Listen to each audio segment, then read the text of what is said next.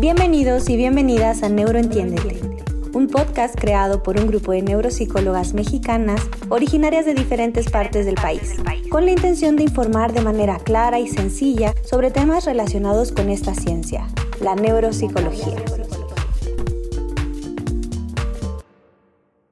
Antes de comenzar este episodio, queremos decirles que las opiniones que daremos en este son parte de nuestro ejercicio personal crítico como neuropsicólogas que estamos interesadas por la ciencia.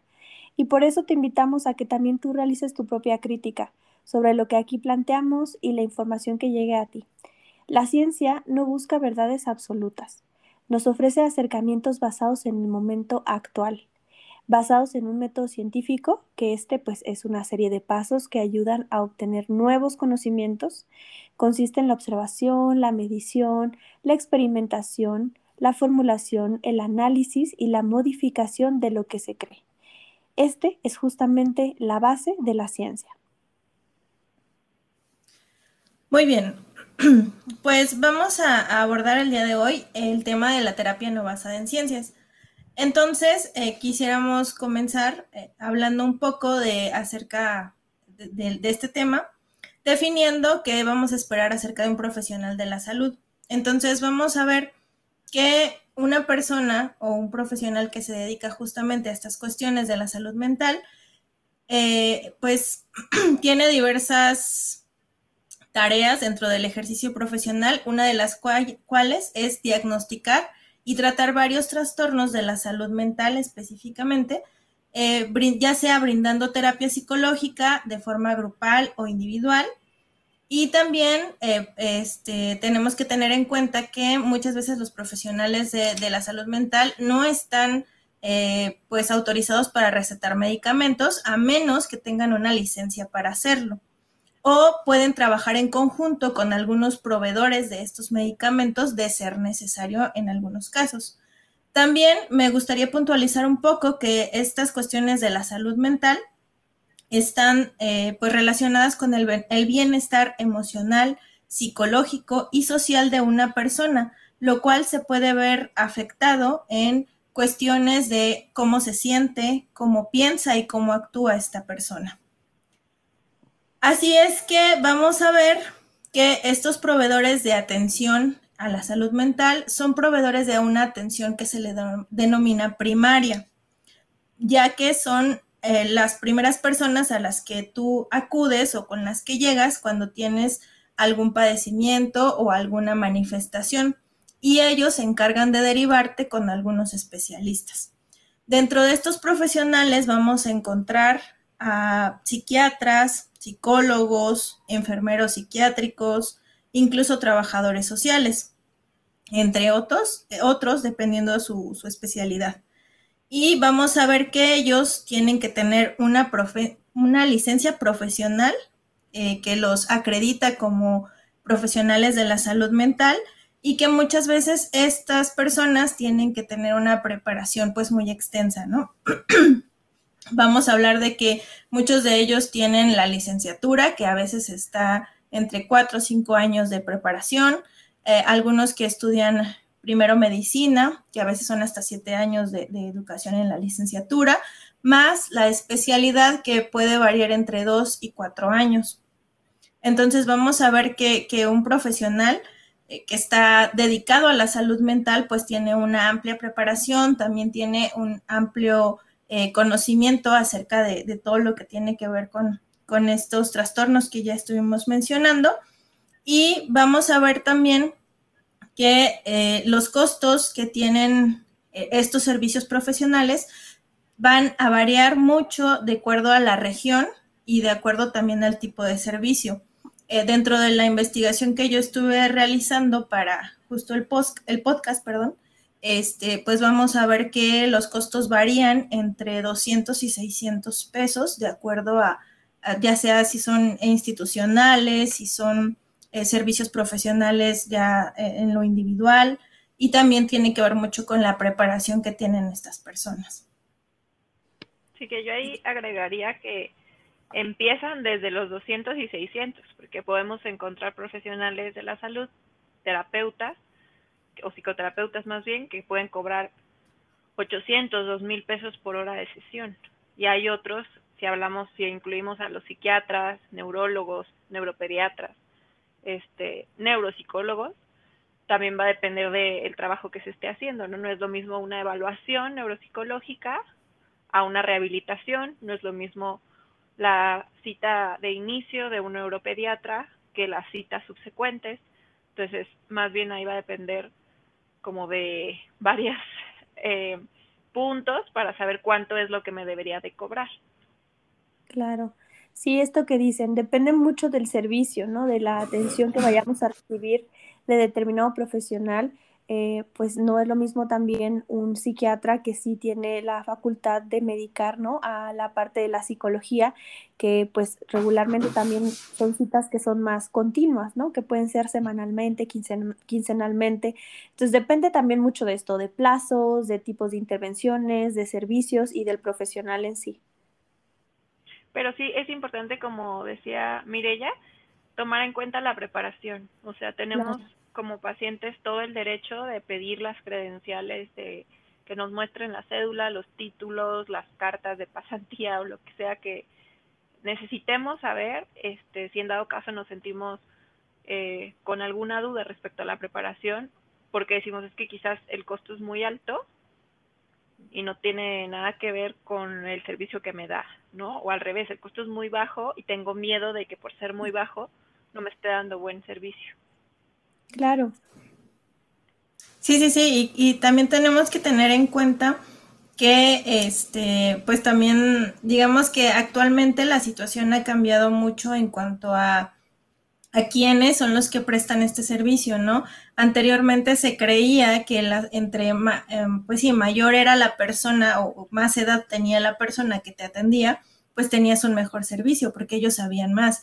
Y todavía encontramos en, el servicio, en el servicio clínico, cuando llegan pacientes, personas que preguntan qué edad tiene la persona que me va a tratar porque pues no confían muchas veces en los jóvenes, ¿no?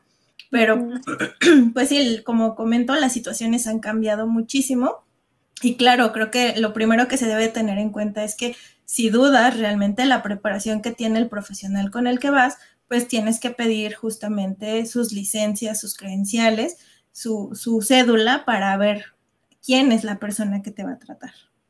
Sí, y aquí yo agregaría que hay tres cosas importantes, ¿no? A saber, primero su formación, Luego, claro, su experiencia, dependiendo del campo en el que sea, pero hay otra cosa súper importante que es la actualización. El hecho de que también sea una persona mayor, pero sobre todo que se actualice, ¿no? Independientemente de si es mayor o menor en edad, eso es yo creo que lo que hace la diferencia a la hora de la práctica profesional. Claro. A mí aquí me surge una duda, ¿qué pasa con cuando yo voy a una terapia? Este, y siento que me sirve, aunque no tiene ningún fundamento científico ni este tiene ninguna preparación destacada la persona que me está atendiendo, o sea, ¿qué pasa ahí? Ya sé la respuesta, pero sé que muchos van a pensar eso, ¿no? Cuando nos escuchen. ¿Y qué pasa yo que voy a mi terapia de imanes? Porque a mí sí me sirve eso y no tiene tanta preparación como lo que estás eh, muchachas me están contando. sí, justamente creo que es importante hablar del efecto placebo, que tal vez por ahí ya hayan escuchado hablar de este, que además pues es utilizado en la investigación científica en diferentes áreas para comprobar la efectividad de un determinado tratamiento. Y como tal, un placebo puede tratarse de una sustancia, ya sea un medicamento o de un tratamiento en general, que carece en realidad de propiedades curativas, es decir, que no tiene un efecto que sea comprobado de que realmente cure, pero provoca esta percepción en las personas y pues puede llegar a, generar efectos psicológicos e incluso físicos que pueden beneficiar a las personas y creer que supuestamente curan lo que dicen curar, ¿no? Pero poco a poco se ha profundizado en la investigación en este sentido y se ha visto que hay efectos neuroquímicos que provocan esta creencia. El hecho de que tú creas que algo te va a servir provoca un efecto incluso a nivel neurológico que se puede llegar a asemejar en algunos casos a ciertos medicamentos. Pero esto es súper importante, saber que no podemos generalizarlo, no podemos creer que todas las personas entonces van a reaccionar de la misma forma, por este efecto placebo y que además se trata de algo que no es cuantificable, ¿no? Que realmente no ha sido sujeto, como ya lo hablábamos, a una investigación científica y que no podemos comprobar que realmente funcione. Claro. Y bueno, también... Eso te iba a preguntar, o sea, como pues que no solo queda ahí. O sea, si no se está atendiendo a la persona y solo se le está dando este placebo o la persona cree que está siendo atendida, pero en realidad es que el trastorno no se está tratando, la situación no está realmente cambiando, ¿qué pasa, no? Claro, yo creo que por eso también es preocupante y es importante informarnos y, como ustedes dicen, pedir las eh, eh, certificaciones, eh, en general de quien nos atiende, porque muchas veces estas son vendidas como curas o medicamentos, que además es fácil identificarlas porque suelen generalizar, ¿no? De pronto eh, una pomada te cura la el dolor muscular, hasta la depresión te cura, ¿no? O sea, te cura todo. Entonces, creo que también es una forma de identificarlo y es también responsabilidad de nosotras, nosotros como personas, el investigar, saber cuál es el fundamento de esto que estoy creyendo que me va a sanar. Y si se trata de un placebo, pues puede ser que solamente sea como una creencia y no necesariamente que me esté sanando, ¿no? Y esto puede, como tú dices, Caro, generar otro tipo de, de, consecuencias pues bastante graves que, que además pues hacen evidente la desinformación, la falta de ética y de profesionalismo.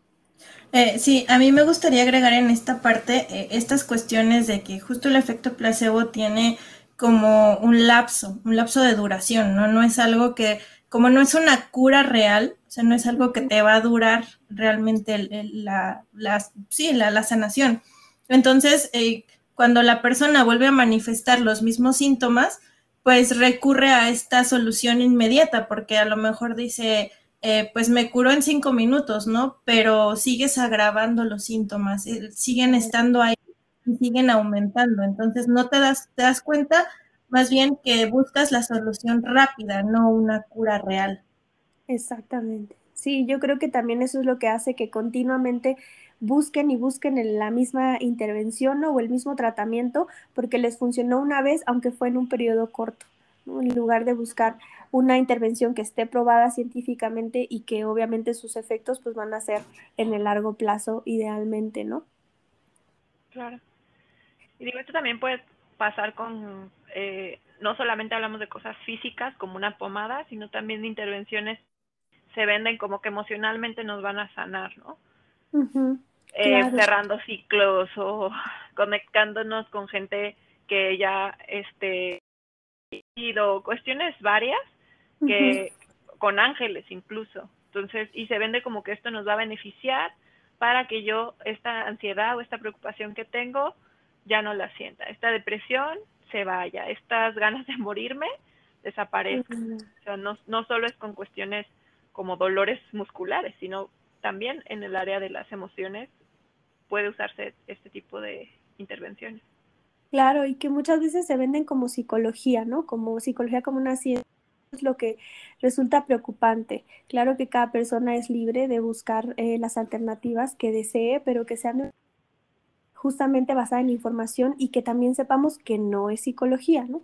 Recordemos que esta se trata pues de una ciencia que aunque es bastante nueva y aún existe mucha desinformación sobre cómo se cuida desde aquí de la salud mental y cómo un profesional de la psicología puede intervenir de acuerdo al motivo de consulta que la persona manifieste.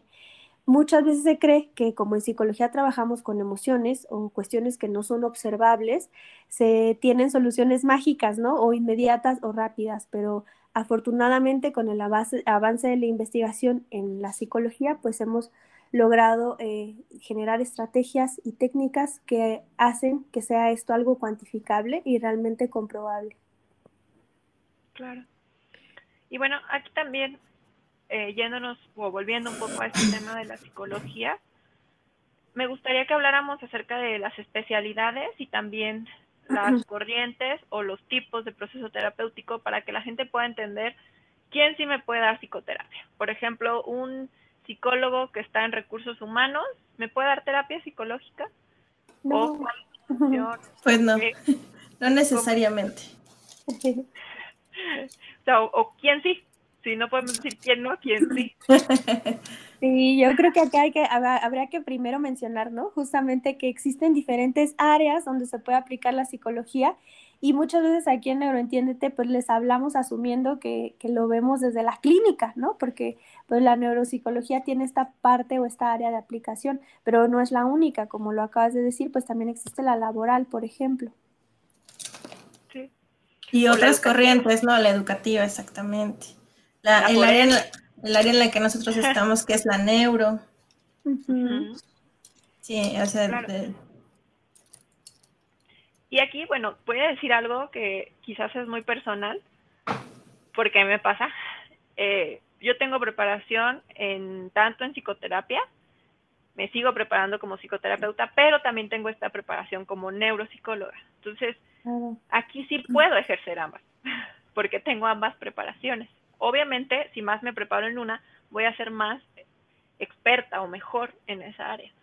Pero si yo soy neuropsicólogo, eso no significa que por tener una maestría en neuropsicología ya puedo dar psicoterapia, porque dar psicoterapia es un punto y aparte de la neuropsicología. Y al revés, no significa que por ser neuro, neuropsicólogo, perdón, por ser psicoterapeuta ya puedo dar una evaluación neuropsicológica. Claro. Y aquí para... adelante, Mireya. Perdón, para nuestra audiencia y para muchos que nos escuchan que creen que todos los psicólogos somos terapeutas, pues lamento romperles su corazoncito, pero no todos somos terapeutas. Sí. Claro, y podemos dar acompañamiento psicológico cuando nos hemos especializado en la parte clínica y en específico en ciertas poblaciones condiciones, ¿no? Lo digo por mí que, por ejemplo, de acompañamiento a mujeres que se encuentran en alguna situación de violencia de pareja o de la familia, ¿no? Pero sí hay que diferenciarlo totalmente con psicoterapia, por ejemplo, de pareja o de familia, que es completamente otro enfoque, para nada hay relación ahí, ¿no? Sí, y, y, porque además, o sea, no es que no podamos dar una contención emocional, quizás en el momento, pero tal cual un proceso de tratamiento, pues no es lo más adecuado físicamente, correcto.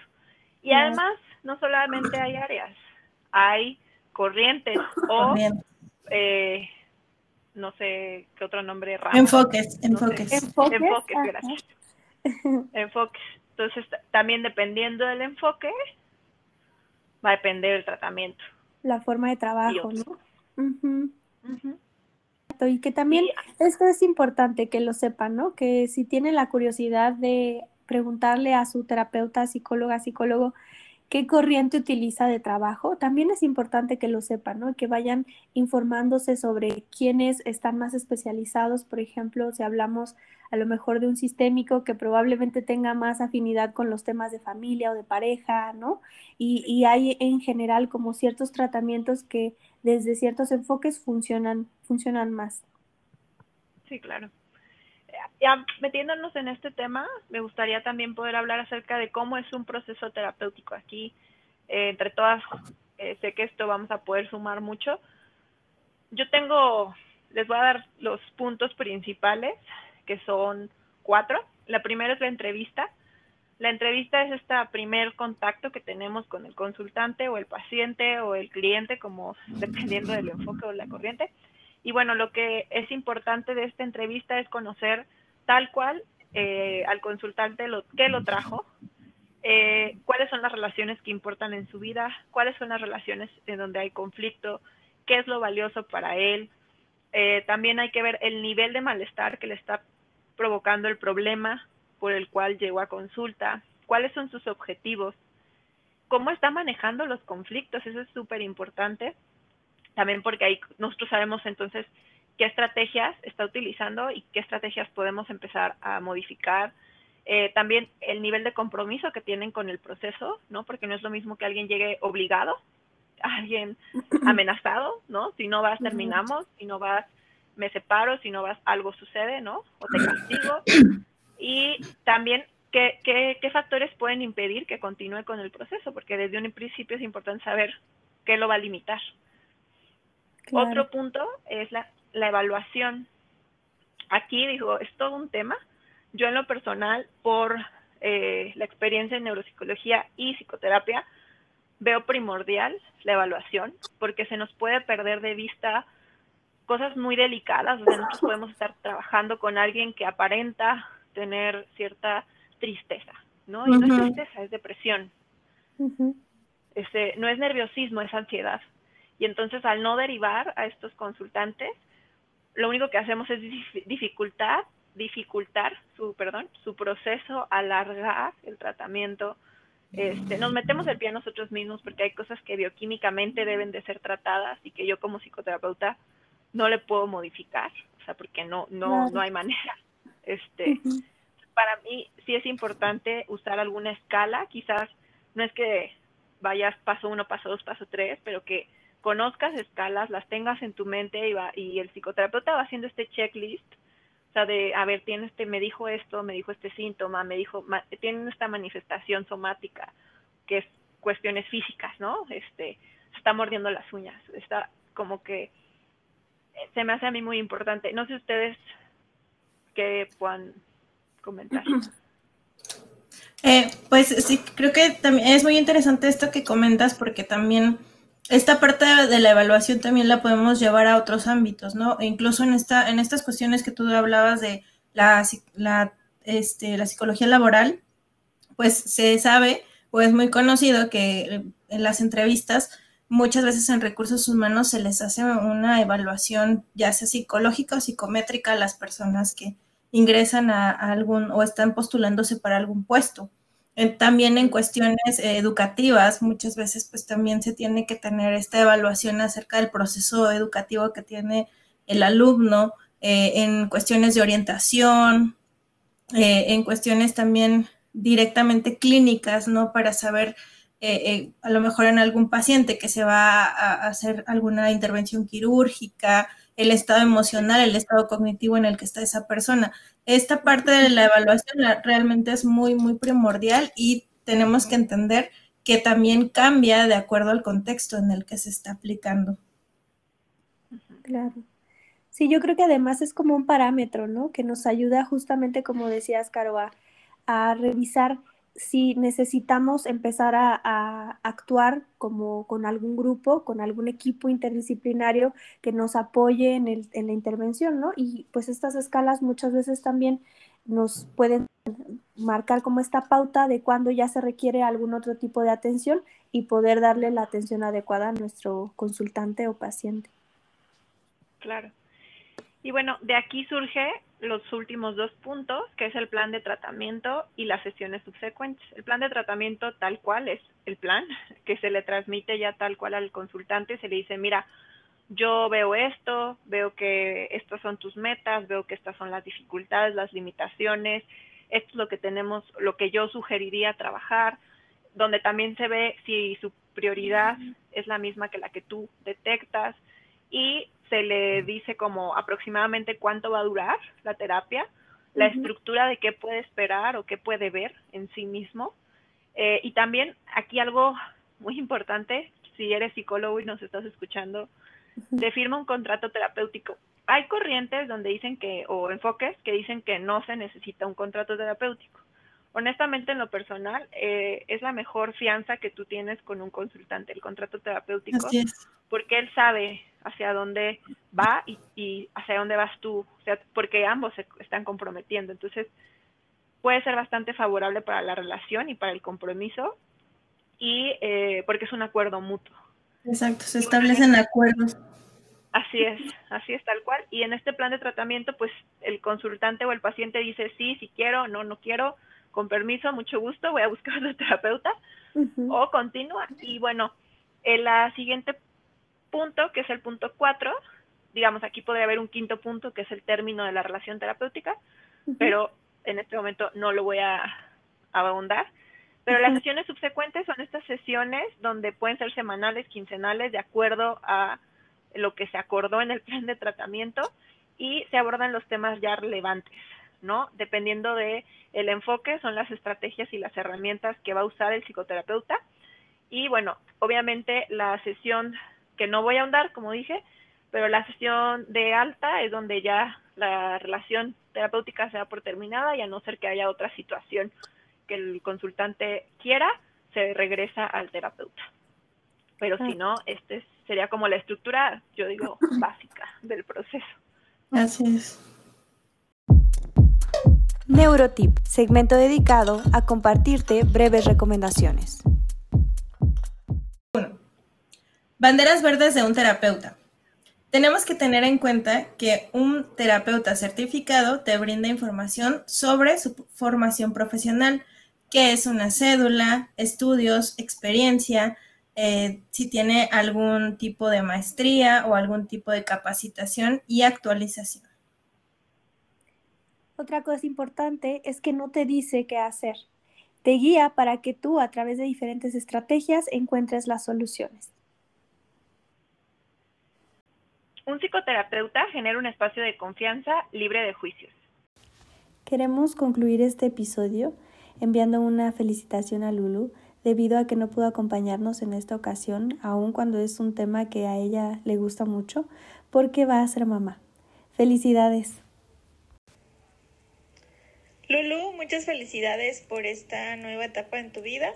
Eh, sabes que te deseamos lo mejor, te queremos mucho, eres una gran profesional, una gran compañera y deseamos lo mejor para ti y para este nuevo integrante de tu familia. Muchas felicidades, Lulu. Estamos muy contentas por el nacimiento de tu bebé. Felicidades. Aquí concluye el episodio del día de hoy. Recuerda seguirnos en nuestro Instagram como arroba neuroentiéndete o comunícate a través de nuestro correo electrónico neuroentiéndete.gmail.com. Hasta la próxima.